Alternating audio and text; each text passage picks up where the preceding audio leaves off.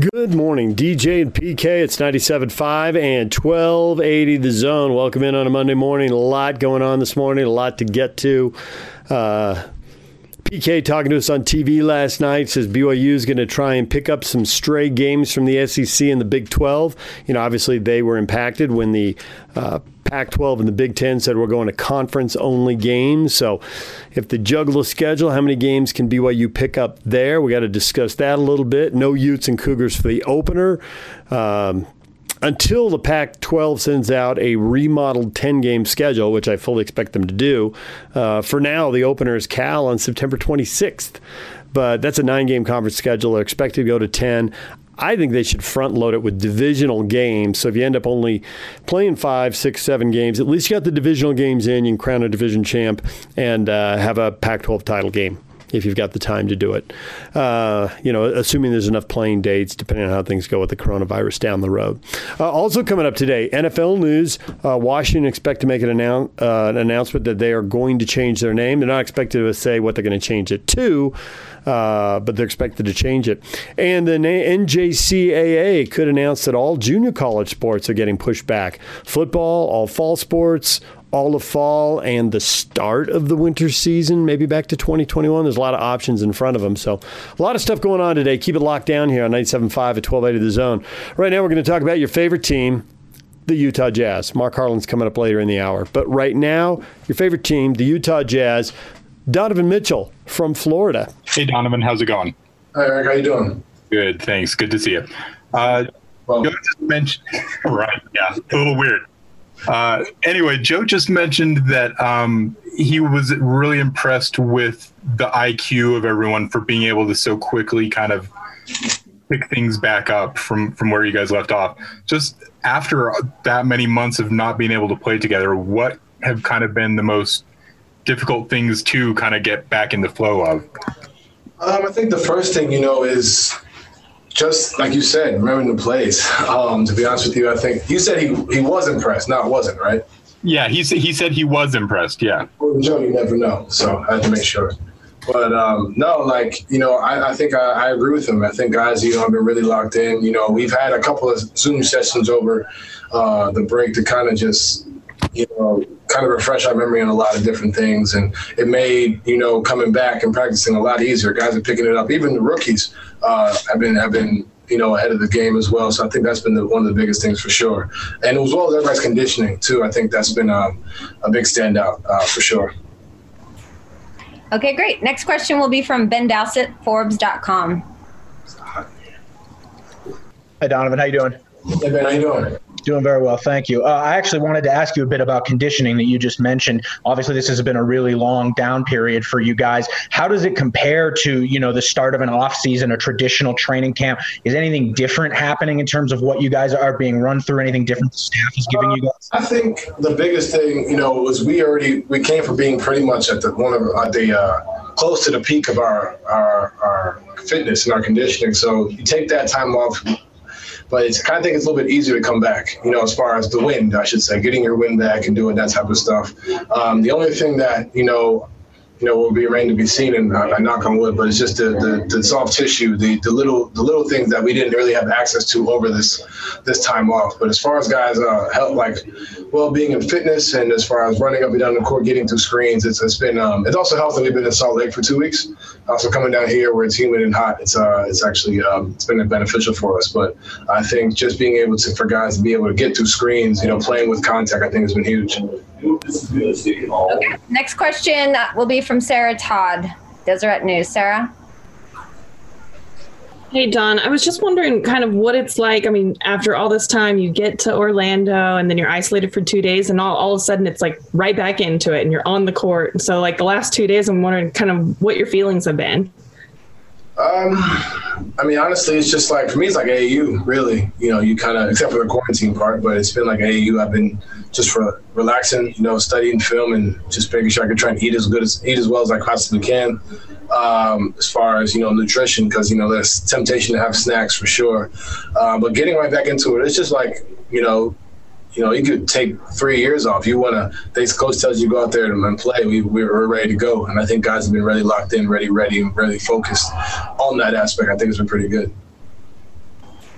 Okay, next question will be Andy Larsen, Salt Lake Tribune. You know, Donovan, wanted to ask you, you know, you guys will have a decent amount of free time here over the next couple of months off the court. Do you have any goals on what you want to accomplish with that time? Um, finish Game of Thrones again. That'll be good.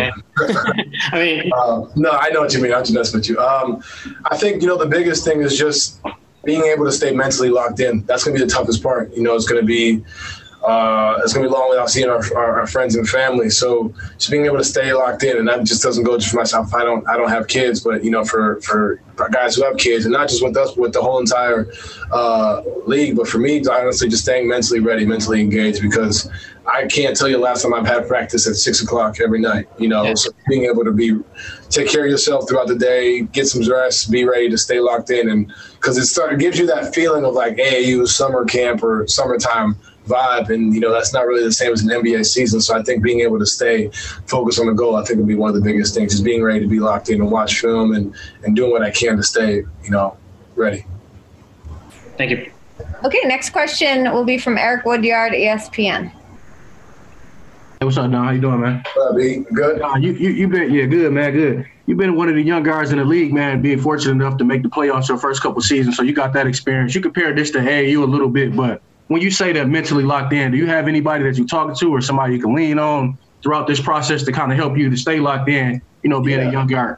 Yeah, um, you know, the biggest thing for me, um, it's no secret, I, I'm close with Dwyane Wade. You know, I've talked to him a bunch the past two years just about, you know, especially come playoff time. But, you know, for right now, I really think this is, this I'm going to rely a lot on just – kind of one the maturity that I've, I've I feel like I've gotten throughout this break. You know, being able to be a, be a leader, uh, go out there and make sure I'm you know I'm ready and being ready to lead these guys, but as well as seeking out advice. You know, I haven't thought about you know who to talk to yet. I think the biggest thing is kind of getting a feel for what I, we got going on here, and then kind of going through there. Once playoffs start, I think it's a little bit different. You know, without fans. You know, I think the runs won't be as hectic. You know, the the six, seven, eight zero runs won't feel like eight zero runs as they would for playing a, an, an away game or a home game. So that's what I mean by staying locked in because that eight zero run can turn around real quick. I mean, it can in a regular game, but it won't be as drastic on either end, whether you're up or, or down. So being able to stay locked in on every play and understand that, um, you know, next possession, you know, being able right next game, you know, whether, whatever it is, I'll be ready to stay mentally ready for that. Okay, next question, Tony Jones, The Athletic. Hey, Donovan, how you doing? What's up? Um, you guys, um, what are your feelings on, you know, just basically you guys importing the weight room from from Salt Lake, and is there a favorite exercise that you that you like to do that's that's individualized that that you wanted to definitely have in Orlando? Um, I think just some of the leg press stuff. I think will get my legs stronger. Um, definitely a help. You know, as far as being able to stay, and that's a different part of conditioning. So making sure your legs are stronger. Um, so leg press, being able to get that stuff, that work in. Um, honestly, Tony, I just started lifting weights three three years ago, so I can't really tell you I have a favorite right now. But um, I would say leg press would be one of the big ones for sure. Okay, and we have one last question. This is a follow up question from Sarah Todd, Deseret News. Hey, Donovan, I was uh, wondering what it was like kind of day one to day two. Quin had said that he kind of let you guys get out and just run yesterday. Uh, today, did you guys get a little bit more specific? Did you kind of go through the plays or stuff like that? A little more structured uh, today. Definitely the same type of vibe, though, just continuing to, you know, get up and down the floor, get your just get your legs, get your get get uh just feeling the contact. Honestly, that's the biggest thing that you know is getting in shape. You know, is in shape, is being in shape and there's game shape. So, you know, the only difference is today we kind of put different schemes in, different different lineups in, just so guys can get a feel for one another again. Because it's been you know three four months where guys haven't even been around each other. So whether it's whether it's Joe like to test the ball or whether it's Mike like to continue to, you know, play like the space, what plays is Mike like, what plays benefit Mike and Rudy, you know, in certain situations, or myself and Rudy, or Joe and Rudy, or how to get Royce a shot. How to like, there's so many different things on the line that you gain from being able to play with each other. Um, and I think that's just been one of the biggest things that we've been trying to do is just kind of interchange and kind of get used to each other again. There's Donovan Mitchell. When we come back, you'll hear from Joe Ingles. Stay with us. Take the zone with you wherever you go. Let's go. Download the all new Zone Sports Network app on your phone and get live streaming of the zone as well as podcast editions of every show. From Salt Lake to Shanghai, Provo to Portugal, or Ogden to Oslo, wherever you go, we'll tag along. Let's go. Download the new Zone app by searching Zone Sports Network wherever you shop for apps. It's the Zone Sports Network app from 97.5 1280 The Zone and the Zone Sports Network. Good morning, DJ and PK. It's 97.5 and 1280 The Zone. We're less than three weeks away from the restart of the NBA season. Jazz are down in Florida practicing now. Joe Ingles speaking with the media this weekend. Here's some of his thoughts. Joe, um, you guys imported your basically a lot of your weight room from um, the practice facility. What does that mean for you? And is there was there anything specific to you individually that that you wanted uh, to have down there? Yeah, my coffee machine. um, yeah, I mean it's. I, am assuming every team um, got to kind of bring bring what their team needs down here. Um, I think every team's different and does different things, does different exercises. Um, we're obviously lucky with the, the business we're in, job we're in, that, that, they can do that and bring it all down. And um, I think it benefits for our team and every team a lot because you just get to.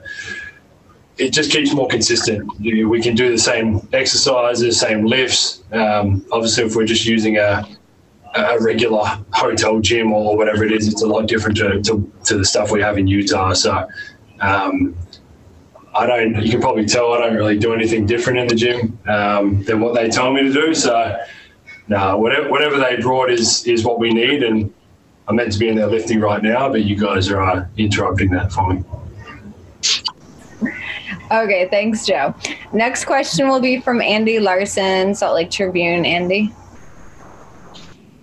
Hey, Joe. Uh, just wanted to ask, from your perspective, what the first three days have been like. On court or just in general, you mean? Just in general, like quarantine plus on court, I guess. Um, I mean, the first 48 hours sucked. Um, I don't know if you've ever been like locked in a room with no window before, and um, some interesting. You don't have a window? So, uh, no, I can't open my window. I don't think anyone can.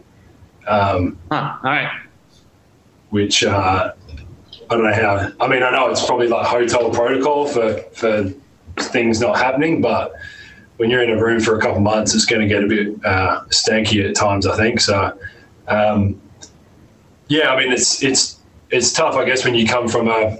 I mean, 48 hours before this, I was in my house with my family and my kids, running around and, and doing the, that kind of normal life. And um, yeah, obviously we we had to do the protocol of, of what it was to to be cleared to practice and, and play and all that. So we, we did what we did, but um, I mean, it was different. It, it, was frustrating staying in a room for two days, but um, uh, I think it just as, as eager as we were to, to, get here and play, it probably made us a little bit more when you when you're sitting in that room. So um, obviously now things have changed a little bit, and we can can get around a little bit. Um, there's some restaurants on the on the campus we can eat at um, and, and, get takeaway and stuff from. So um, yeah, but the the first two days in that room were interesting.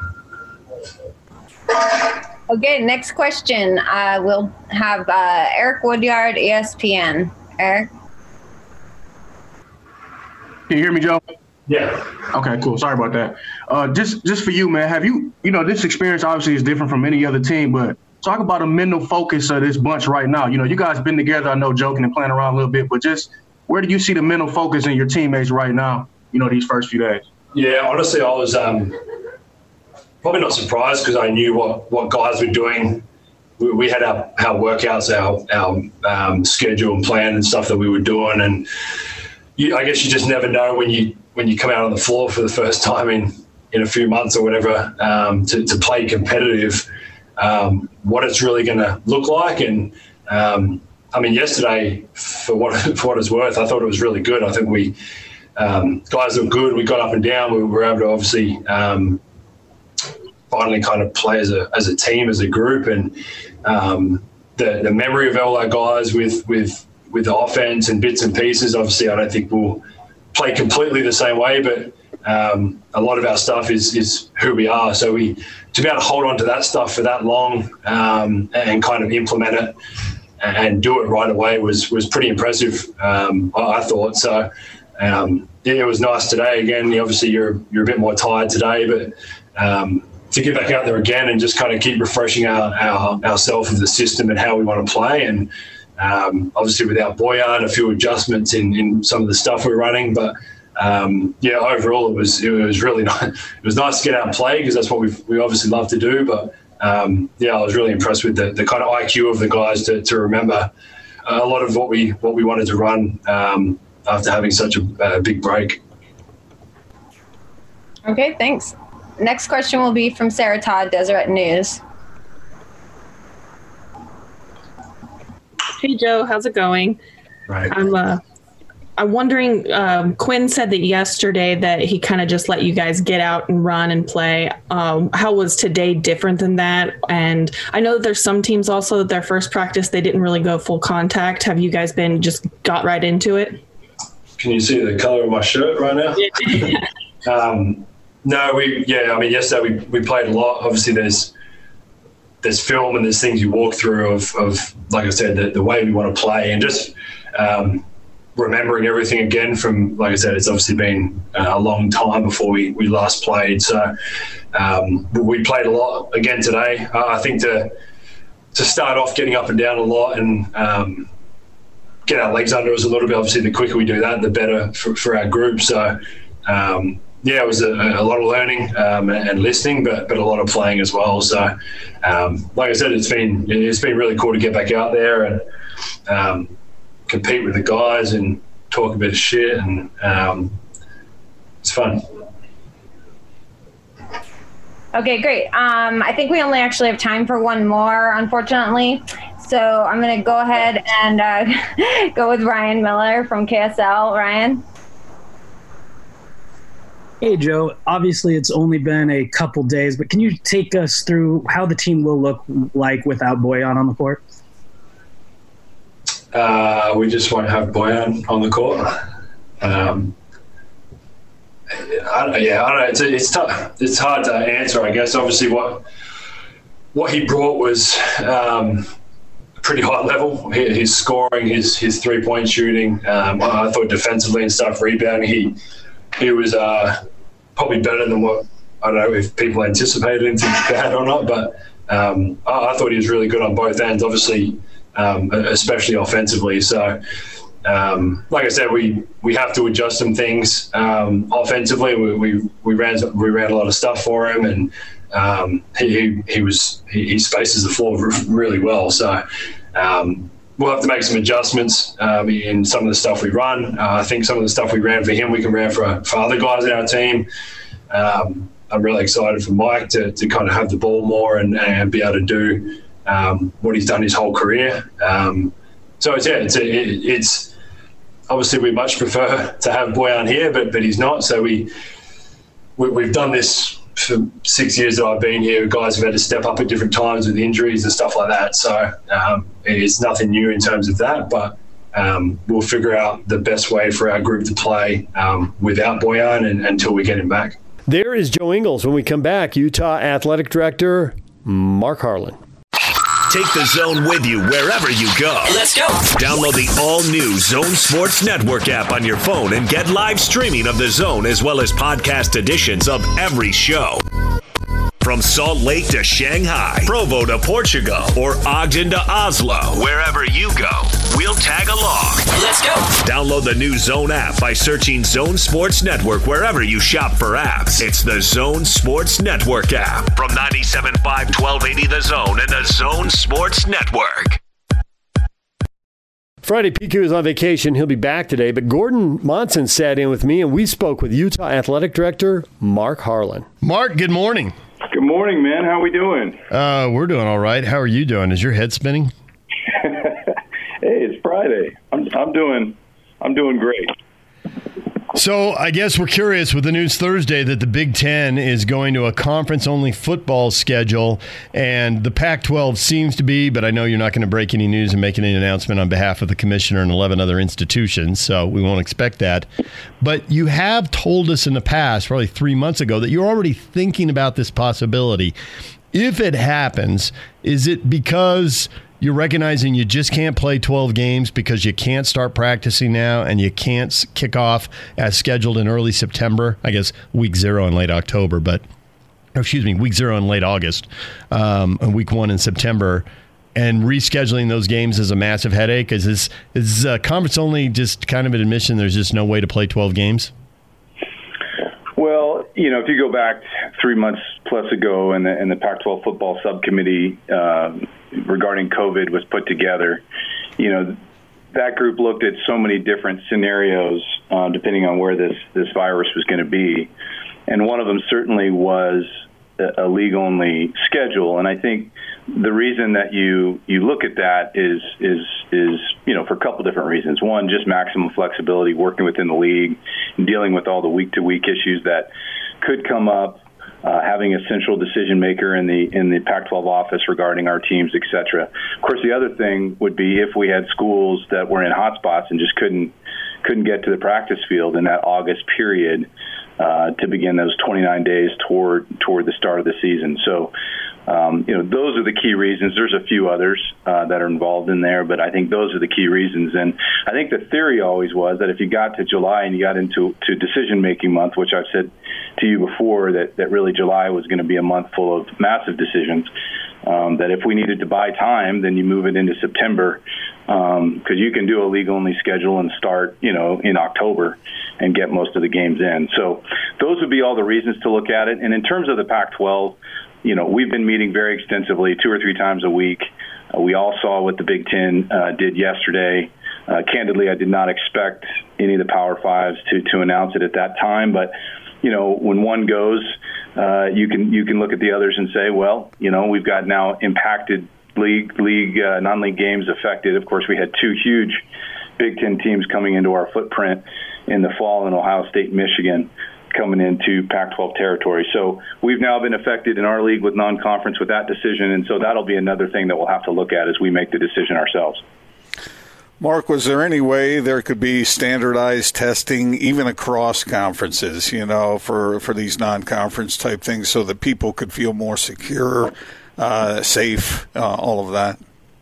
Yeah, absolutely, Gordon. I think that that's been something that has been uh, a, real goal for, for all of us. I mean, we know that the Pac 12 and, and, the incredible medical institutions uh, that we have in our conference really have led the way in the testing uh, expectations. Our document, uh, you know, has been kind of leading uh, leading the way in terms of others looking at that. So there's been a lot of effort, particularly amongst the, the Power Five group, to have uh, consistent testing across the board. We're not quite there. I think we're almost there but you know it's going to be an absolute must. You, you, just cannot play whether it's football, soccer, or name any sport and not have standardized testing. It's it's it would be unacceptable, um, and so it's something that that there's been a lot of effort to get to that point. Well, I didn't think so. I didn't think so much, Mark, about the flexibility of the scheduling, but I thought when I saw that uh, uh Oregon, Ohio State would be lost. I thought, man, two programs like that that have the kind of financial backing that they have, you would think that they would be able to find a way to standardize that part of it so that uh, people felt confident uh, going ahead and playing a game like that because, I mean, we were all looking forward to seeing it, you know?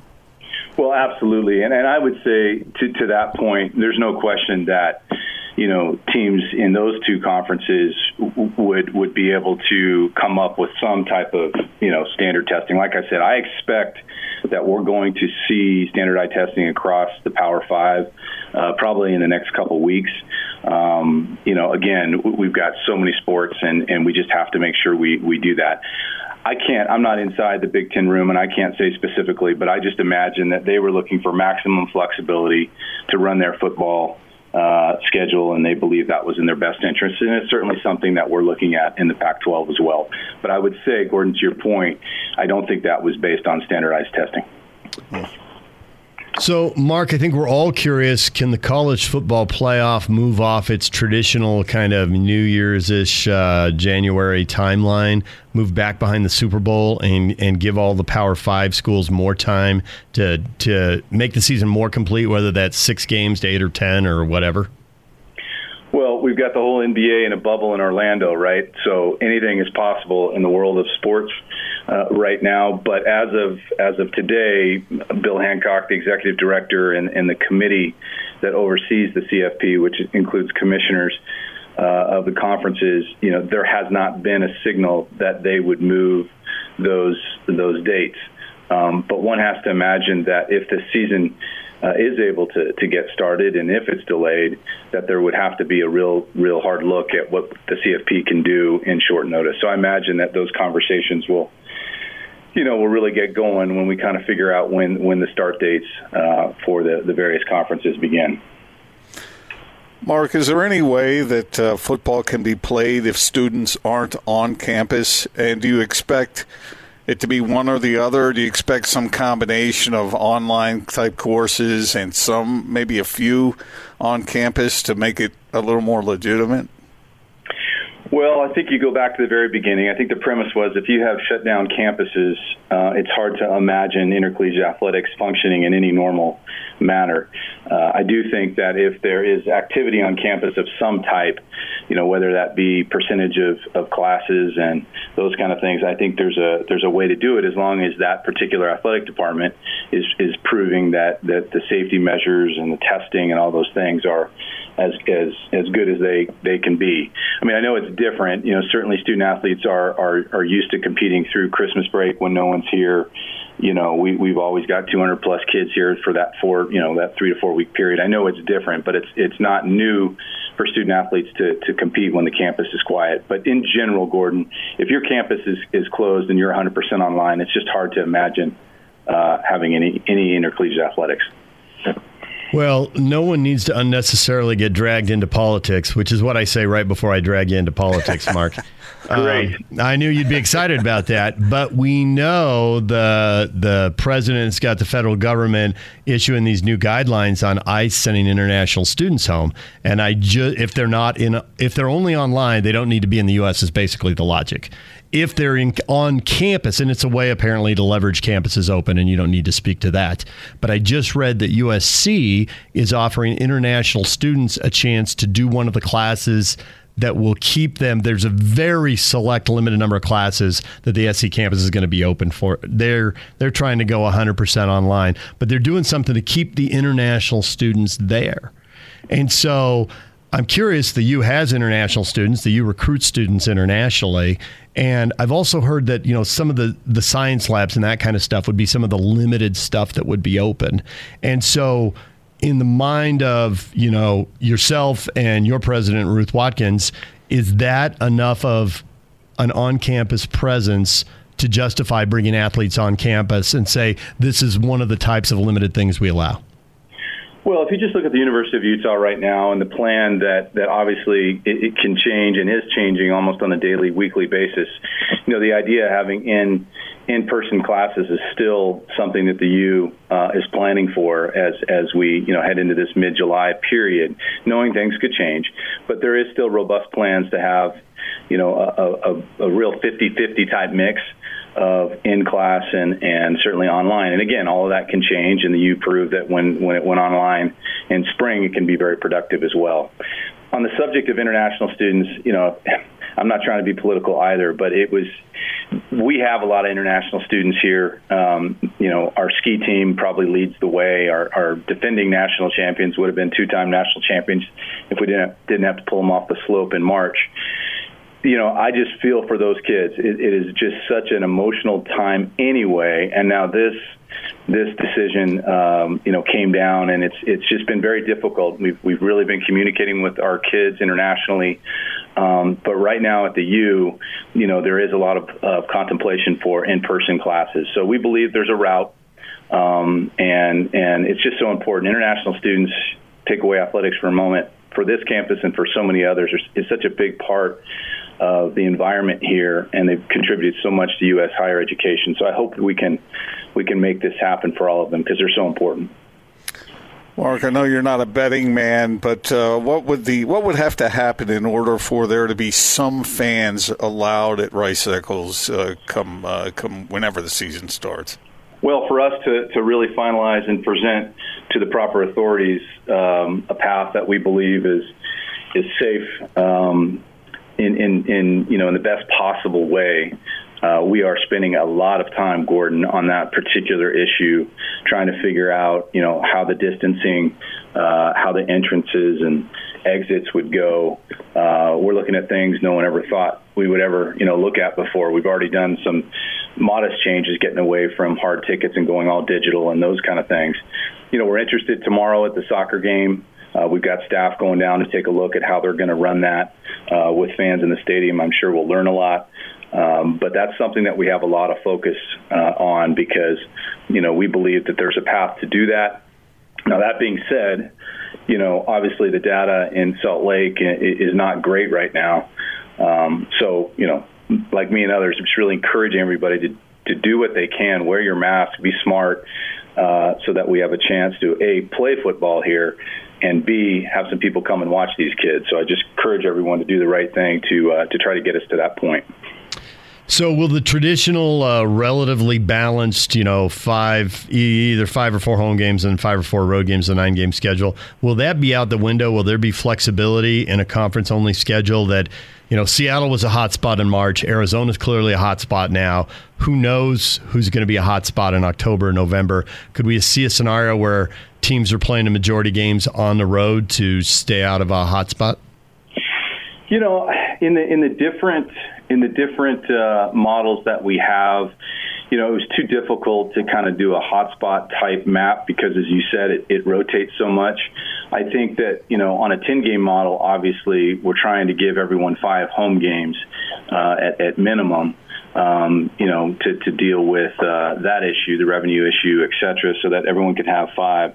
But then it gets back to the idea of flexibility.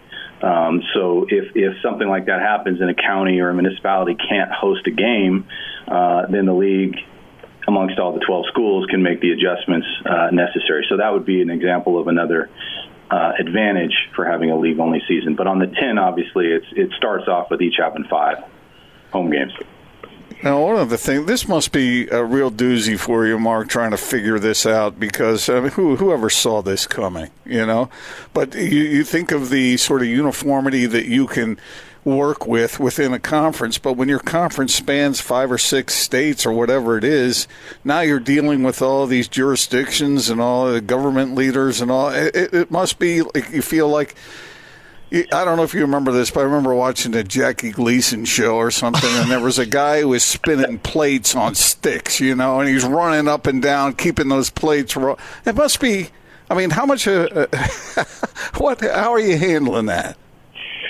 Well, you know, I, I think that uh, there used to be a period of time where July was somewhat quiet, and maybe you could sneak away and go fishing or, or what have you. It's certainly not the case right now, but but you know what I think of uh, when when there are days that are long and there's things that you're managing and and you know that the absolute of having games has always been a part of our business and, and now that's gone.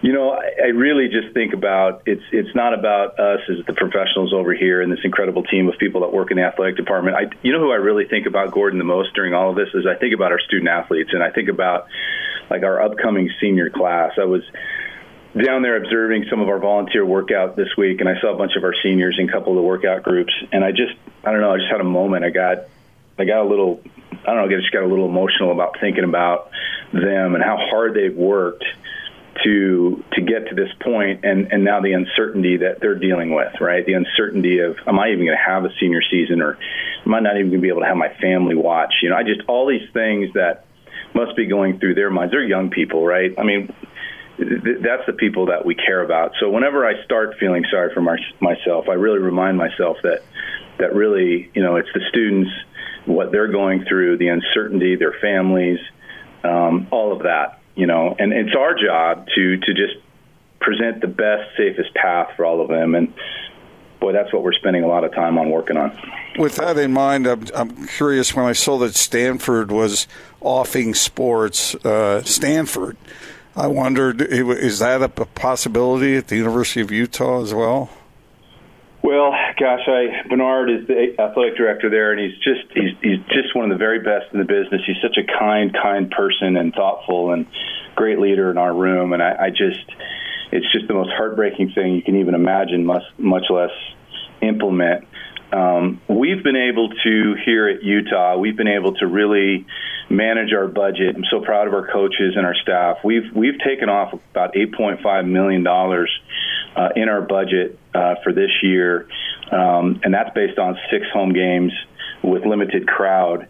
Uh, just through people understanding that this year is going to be a little different, and we we have to you know we have to just go lean, you know. Um, and I'm just proud that our coaches, you know, really went to work on that. So because of their ability to do that, along with other operational cuts, we've been able to kind of march forward with with you know whole all their teams and all those other things. Now, obviously, where you know where you wake up in the middle of the night is when you start thinking about not having football or not having you know or half football, whatever. You just try to try to figure out how that would work. But the last thing that anyone would ever want to do is to eliminate a sport because um, that's what we're here for: is to run sports and to uh, to help develop student athletes. And uh, cutting sports just takes that all away. So we're not looking at that right now at all. Utah Athletic Director Mark Harlan joining us here on 97.5 and 1280 The Zone. Um, you know, you're responsible to the students. Uh, I'm responsible to fans, and so I'll suck up if necessary because I like my job. so I think what a lot of fans are wondering when they hear you talk about a 10 game season, uh, and, and this goes back to Gordon's point about the you know the budgets and the finances and sustaining sports. Does the priority become uh, ESPN, Fox, the Pac-12 network? Which network ends up getting shorted on? Games. And of course, you know, a lot of people don't have the Pac 12 network. That's not something we need to get into now, but that's in the back of everybody's mind. Yeah, how, how does that work? I have heard that before, though. I bet you have. I bet you have. I've heard that. So, how does well, that work? Well, you know, I don't think that, that we've looked at. It's an interesting question. We haven't looked at, you know, the the the game that that would be on this network or, or that network. What we do know is that there is you know certain value in each game depending on what network uh, you're on, and of course the typical selection process, which you know would have already been completed by now in a typical year. You know, in general, I guess what I can say is every game that's on Fox or ESPN is approximately five million dollars, just a tad uh, under $5 million per game uh, in the existing Pac-12 deal. And the Pac-12 network, it's, it's slightly less than that. So, you know, each any game that you lose on any given weekend, there's your math right there uh, with with the contracts. Now, these are great TV partners. They've, they've been with the the Pac-8, the Pac-10, and the Pac-12 for years, and everybody wants the enterprise to be able to pick themselves up and, and move forward in some form or fashion. So I'm sure there'll be a lot of a lot of conversations. That's Commissioner Scott and his team to, to work with the television partners. But that is the general math if you lose games. So right off the bat, if any kind of conference only uh, model is put put forward in 10 or 9 game or whatever you're able to do, you're already right off the bat looking at a negative, um, you know, uh, dollar amount as it comes to our TV deal, much less you know any kind of fans. So, you know, it, it, I'm sure the Big Ten, I'm sure the rest of Power Five and the others, you know, you're looking at all that. But at the end of the day, you know, how do you get this thing going? When can you start? And and what brings you maximum flexibility? That's the key focus is that we're on. Key focus, excuse me, that we're working on. Mark, about uh, I want to say about 20 years ago, uh, DJ. I learned a term from DJ that I hadn't heard before he said he was going to lob a hand grenade across uh, uh, at somebody, and I'd never really heard that. But uh, let me lob a hand grenade at you. I wrote a, a column. Uh, you wait, hold on a second, Gordon. I love the way this becomes my fault. You're going to yeah, do it, it but it's my fault. I'm just okay. impressed you learned something. Yeah, okay. it's, it's, always your fault. You should know okay, that. That's my fault. Go ahead. But I wrote a column about the lack of leadership in the Pac 12, and uh, I know you have to be careful about what you say about that, but uh, how do you feel about the direction of the conference overall, separate from the COVID 19, all that? Are, are, you frustrated at all with. Uh, the, with the deficit of money relative to other power conferences, especially the SEC and the Big Ten? No, I appreciate the question. You know, I've, I've had a really interesting lens into the conference for, for so many years at three different uh, institutions, you know, and, and you know, basically kind of growing up in this conference. And I've been around Commissioner Scott since the since the day that that he came in. Um, you know, since I got back to to the conference now two years ago eh, here at University of Utah, uh, we certainly had a very very difficult moment uh, a year and a half ago. Uh, you know, with one of our, our, you know, let's just call it what it is, officiating scandal uh, at, at the Washington State USC game. I think there was a defining moment uh, in the conference uh, with the athletic directors, with Commissioner Scott. You know, what I've seen really since that moment is a real transparent, um, collaborative environment. Um, and it's really been amplified during the COVID. I, I give uh, Larry a lot of credit uh, from the moment March hit and we were all in Vegas and trying to get out of there and, and get back to our campuses. He has been uh, just a fantastic leader in in pulling us together. I mean, three or four times a week meetings, uh, really being in the forefront of providing all the information our campuses have needed. So I've been really, really uh, honored to, to work with him and his team during during this process. So there certainly has been. Um, quite candidly, uh, a, a lot of really good work done by him and his team during this period. Am I frustrated that we have less money than the others? Of course. Who, who wouldn't be frustrated uh, when you're expected to beat those guys every time out in any sport? That's my expect, expectations of, of the youths. Um, so yeah, so we have to we have to figure that one out, Gordon. We've got two year runway here till to the next TV deal. Uh, we've got an incredible uh, group of schools, uh, historic, um, and we have got to put our best foot forward to be able to to uh, you know I don't want to just catch up. I'm not in this business to catch up and tie people. You know we got we got to put our value out there and and and be the very best we, we can be, and that that has to happen. So uh, yeah, I'm frustrated with that piece. Who wouldn't be? But I'm also very excited about uh, the future deal and what it could bring obviously football travels charter and obviously that simplifies some things for you and obviously we're going to ask you mostly about football but for people who participate in or follow any of these other sports you've got teams flying commercial how is that going to work? Have you started to address that? Can you possibly add more charters? Are they going to alter their schedule and uh, cancel some flights and play regional games that are drivable busable yeah, I mean, obviously, travel and safety of our of our students is going to be uh, all part of this. And I think anytime, you know, if we're if we're not in a conference only type model, you know, we're going to have to get our kids to, to games, and and so in our in our footprint, as mentioned earlier, we're we're spread out a little bit. So I imagine we're going to have to fly, you know, commercially in, in most cases, and uh, just take all the precautions uh, that you can. Uh, I know that folks that are listening that have flown, there's a lot of uh, a lot of precautions the airlines are taking, and, and we'll just have to work with our partners in the in the airlines. You know, we we uh, we spend uh, a lot of money flying, and so we have a lot of relationships in the airlines, and we'll just you know work with them to keep our kids as safe as we can. You know, we're blessed in intercollegiate athletics to have so many medical professionals around. I know you've had Dr. Petron on your show before, DJ, but um, we also had travel with trainers. Um, so we'll have a lot of oversight uh, when our kids travel as we normally do, and just try to be as safe as safe as we can. If we can bus and drive, though, to your point this year, that's something that we would uh, want to do when we can. Last thing from me, Mark. Uh, is there a line somewhere that if you get to that line and, and go over it, that uh, that the football season is completely threatened, or is there a line that uh, ensures that uh, it will be played out?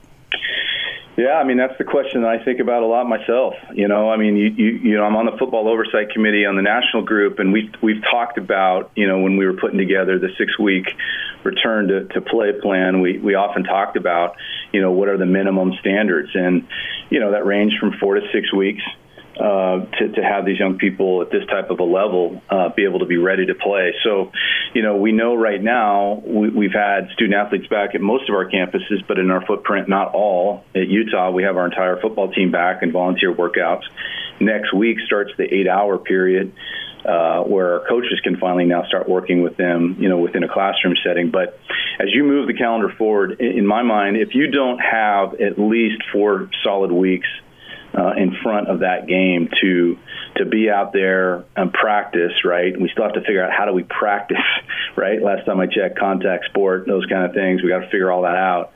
um, if you don't have four weeks before that game, uh, you know it's hard to imagine conducting a football game, and the safety of our of our students becomes outside of COVID at that point. It becomes just their bodies being being prepared. So, if, if for example, uh, the first week in September, you know, we're not able to do contact type practices, and it's three weeks before the game, you just can't imagine having that that football game on that Saturday. So, to me, that's always been kind of the the sliding sliding scale as, as it will. And if I know you guys keep track of our conference, if you look at LA County and certainly some other places, they're just not able to do anything right now, and I don't know when that's going to change. So that's the challenge. Um, and of course, even when if you start the season, you know how do you manage um, how do you manage if you get get some kids sick if you get some kids that have to quarantine uh, what if you lose a whole position group? How do you travel? You know these are the things that uh, there's no book to pull out and, and, read but these are the things we know that are coming. Um, so it's quite it's quite overwhelming when you think about all the different possibilities. So right now we're just going to control what we can uh, and have our kids safe during this volunteer period and, and see what uh, what comes next well, I hope you get to play as many games as possible because I know jobs are on the line, and we see that in multiple sports organizations, college and pro. But it also brings up the point that the uh, 85 scholarship football players, plus the walk ons, um, are providing this revenue for all these people jobs, and their earnings are capped scholarships and a, and a stipend on top of that, but their earnings are capped there.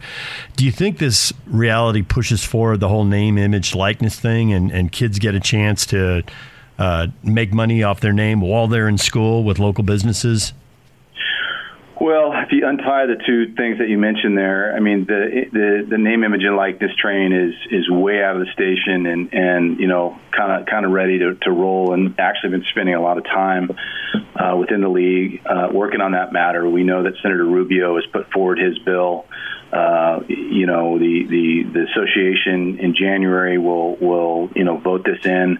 I think there's a lot of really exciting possibilities in name, image, and likeness uh, and the opportunity for our student athletes. And actually, really looking at this in depth, I think uh, University of Utah student athletes uh, will really have an opportunity based on the the um, you know the the kind of the market share that they have here in terms of, of, of them being popular and our great fan base. So I'm actually really excited about it. I think there's some things we'll do to to make sure that we can work with our students to make sure that everyone's making good decisions. But I'm kind of excited about all that. To your first point, you know, at the end of the day, you're absolutely right. They don't have a players' association. They don't have, uh, you know, they don't have that that kind of uh, support system outside of their families, which really is is is why it's so important that myself and our coaches and and our entire administrative staff are doing one thing and one thing only: is it safe? Is it safe for them to practice? Is it safe for them to play? And you know, if I believe, and I'm sure others in our industry believe that it's just not possible, then we're just not going to play, and we we will figure out, you know, we'll figure out how to to deal with that fallout, which will be significant. But the most important thing is their safety, and that's that's just my resolve as we work through this. Um, luckily, we have incredible doctors. Uh, incredible doctors, not only here but also in our conference, that are really have stepped up extraordinarily so uh, to try to put the best path forward. But uh, it's a fair point. It's a fair question, and I, I know I know that that in my decision making, it has to be always uh, top of mind. Well, Mark, we appreciate the time this morning. Thanks for coming on and spelling out a lot of stuff for the uh, the Ute fans and the college sports fans in the area. We appreciate it. Appreciate it. And I, I did not know Gordon got up this early, so I learned I learned that. So, so believe, I don't. believe it or not, Mark, before PK and I did the show, and we started doing it in April of 2002. Before that, I started doing dr- morning drive radio here. I'd done some midday stuff, but that's another story. But I started doing morning drive stuff in uh, 97 or 98 with Gordon and Ron Boone. Monson James and the Booner, MJB in the morning.